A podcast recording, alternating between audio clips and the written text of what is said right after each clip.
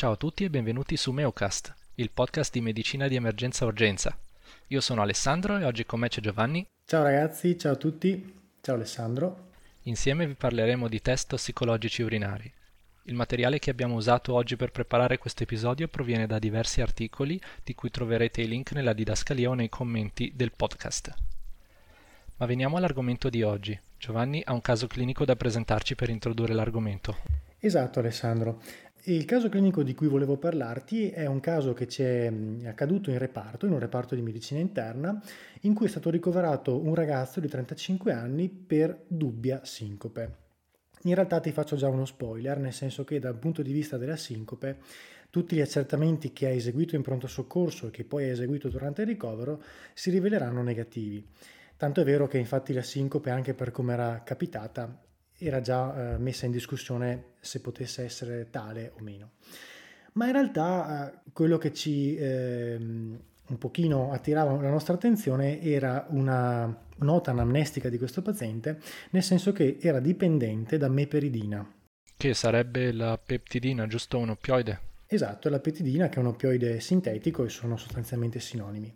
Questo ragazzo eh, assumeva questo, questa sostanza già da circa un paio d'anni per inizialmente un dolore osteomuscolare e quindi su suggerimento del medico aveva iniziato ad assumere questo farmaco intramuscolo, ma ti dico che al momento del ricovero ne assumeva 16 fiale tutti i giorni intramuscolo. Io di solito vivo con la regola approssimativa che una fiala è la dose giusta quasi sempre, quindi in, indovinerei che è un dosaggio abbastanza elevato. Ma io direi di sì, diciamo che possiamo mettere anche due fiale, ma 16, insomma, grosso modo, eh, non è un dosaggio molto consono a una terapia normale, diciamo così. E tra l'altro il caso diciamo, era anche difficile a livello gestionale di reparto, nel senso che questo paziente era un paziente molto corpulento, molto alto e insisteva con gli infermieri affinché questi ultimi gli fornissero le siringhe cariche di farmaco, ma era assolutamente eh, oppositivo nei confronti della somministrazione della terapia da parte degli infermieri, ovvero insisteva per eh, somministrarsi in autonomia il farmaco e questo anche da un punto di vista della gestione era un problema perché il paziente era estremamente aggressivo e anche, come dire, incuteva un certo tipo di timore. Tuttavia, a un certo punto abbiamo iniziato a sospettare che questo paziente il farmaco non lo assumesse. E il sospetto ci è derivato dal fatto che ha iniziato a sviluppare un'aggressività nei confronti anche del personale sanitario estremamente importante e quindi abbiamo sospettato che fosse in corso una crisi d'astinenza. Anche per il fatto che nel comodino di questo ragazzo si è poi trovato una quantità di siringhe vuote importante. E quindi il sospetto che c'era eh, subito apparso plausibile era quello che il ragazzo eh, il paziente assumesse probabilmente una parte del farmaco ma un'altra parte la travasasse probabilmente per farne qualcos'altro. Noi non sappiamo non sapevamo bene a quel tempo. Mm.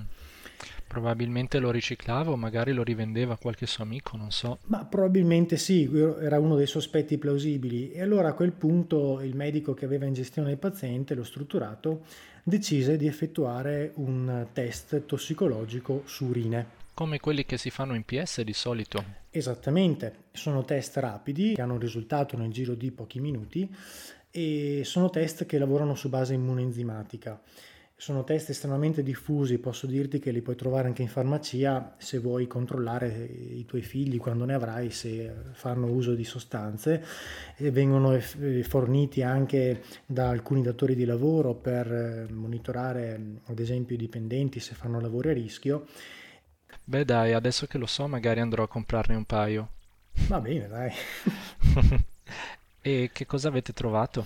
Ma allora il, il, risultato di questo test è stato un po' così, ci ha lasciato un po' sconvolti, nel senso che il paziente è risultato negativo per gli oppiacei e invece è risultato poi positivo per la cocaina. Sorpresa. Esatto. Quindi diciamo che probabilmente basandosi sui risultati di questi test il paziente non assumeva affatto i suoi oppioidi, cioè la meperidina, e magari con i soldi guadagnati dalla vendita di questo farmaco si comprasse qualcos'altro. Sì, magari la cocaina, però in realtà i fatti sono un po' più complessi.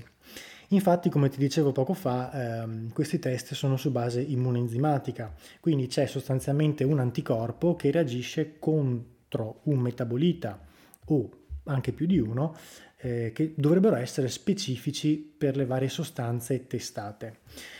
Ebbene, devi sapere che nel caso degli oppiacei il test è mirato alla ricerca di un metabolita della morfina, che è un metabolita in realtà comune a tutti gli oppiacei di origine naturale, quindi anche alla codeina e quindi anche eventualmente alle sostanze contenute nei semi di papavero, che possono renderti quindi, ti faccio già un anticipo, il test falsamente positivo.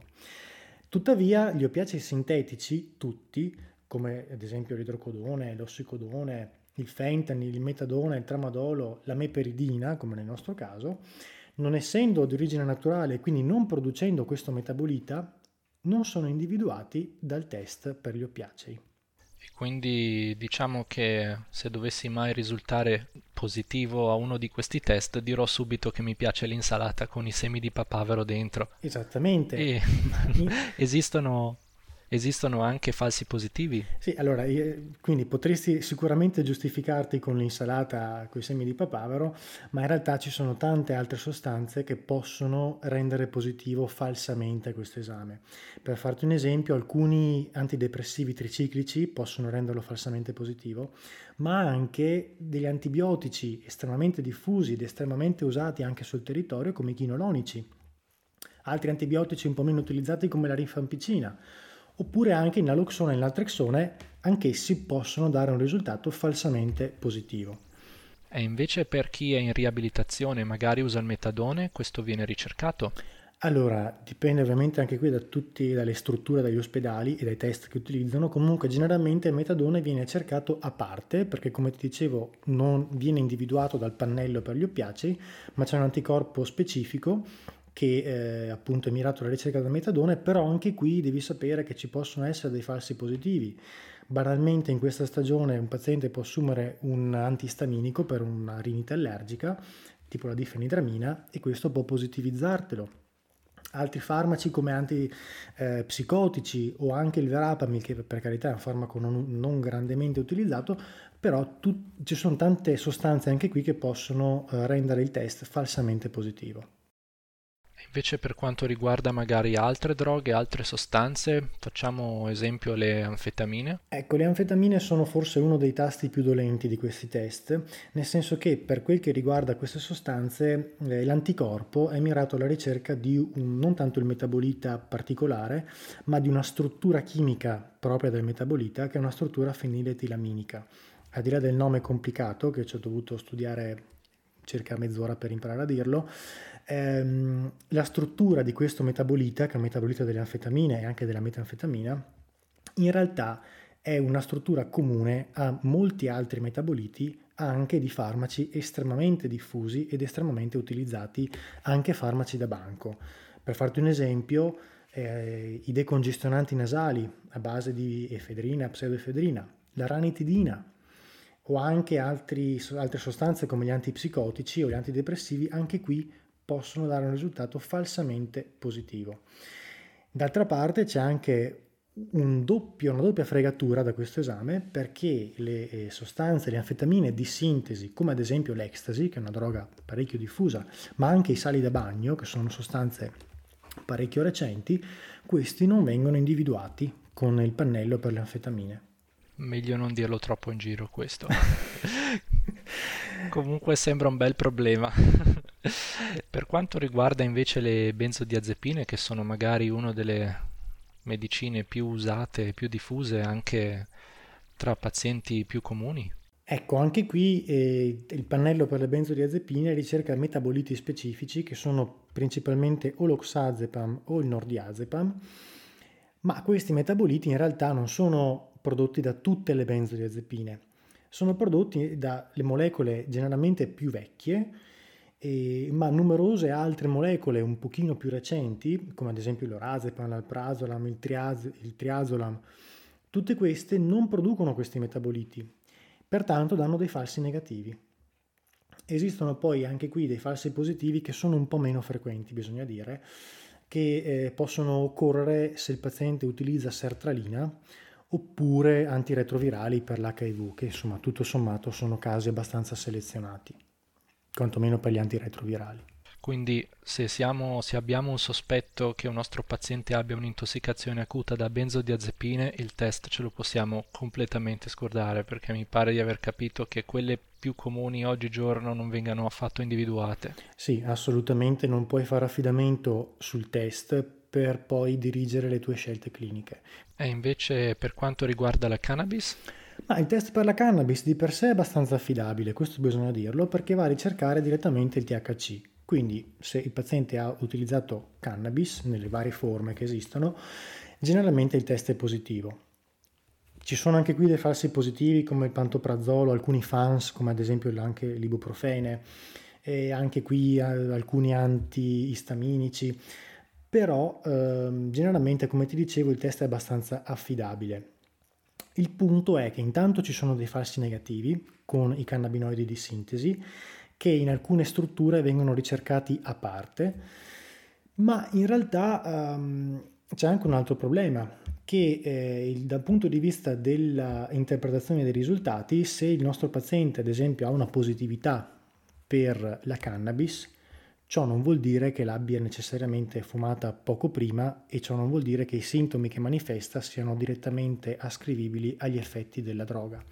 Questo perché, per farti l'esempio del THC, la sostanza è molto lipofila che va a legarsi al tessuto adiposo e anche e soprattutto nel sistema nervoso centrale.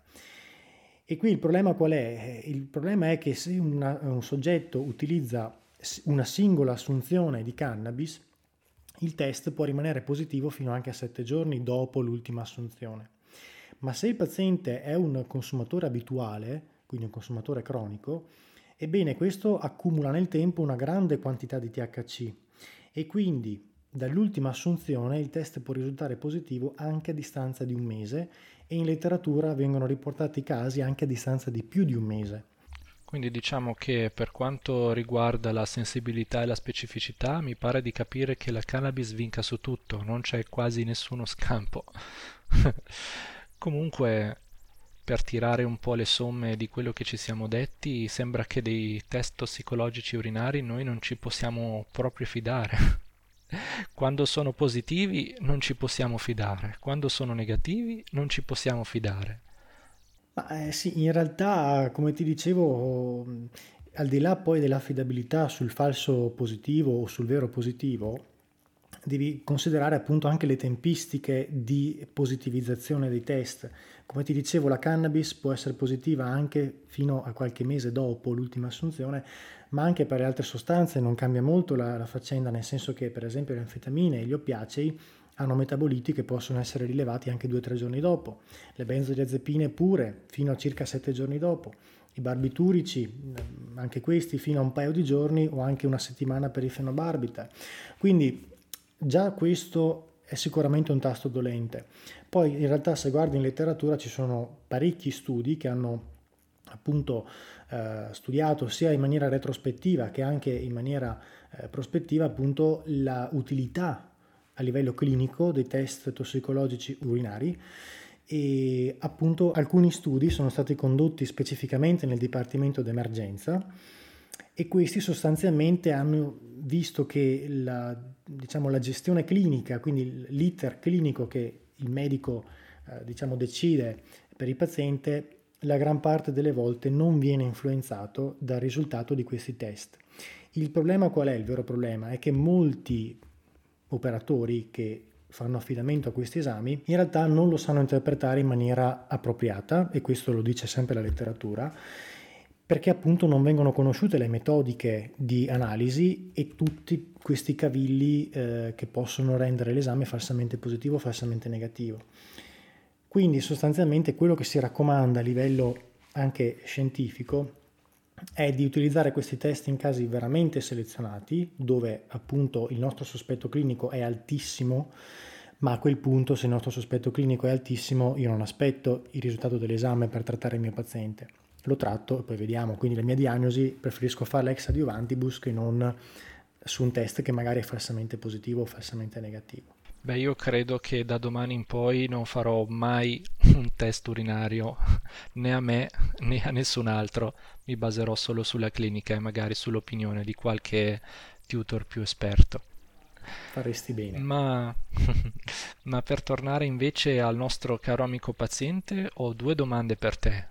Secondo te era davvero negativo alla meperidina, cioè non l'aveva mai usata? E poi, questa positività per la cocaina era reale? Ci possiamo, ci possiamo fidare del test? Allora, per la prima domanda io ti dico probabilmente il farmaco lo assumeva, quindi la meperidina secondo noi l'assumeva, e, ehm, anche perché la negatività al pannello per gli oppiacei, come ti dicevo, era assolutamente plausibile, anche perché da noi la meperidina non viene ricercata se non in casi selezionati, mentre in, altre, in altri paesi o in altri contesti ci sono dei test anche rapidi mirati alla meperidina o comunque agli oppiacei di sintesi. Per quel che riguarda invece la cocaina, ecco, è l'unica sostanza che ho dimenticato anche volontariamente di, eh, di rinfrescare, eh, perché la cocaina, è, mm, il, il, test per la cocaina è tra i più affidabili, nel senso che viene ricercato un metabolita che è estremamente specifico, che si chiama benzoil ecgonina, se vuoi fare il nerd, ma insomma possiamo anche lasciarlo stare e questo eh, test risulta positivo fino a un paio di giorni dopo l'ultima assunzione e inoltre non ha grosse interferenze con altri farmaci, quindi in teoria è un test abbastanza affidabile. D'altra parte, quindi il nostro sospetto che il paziente assumesse cocaina era abbastanza elevato.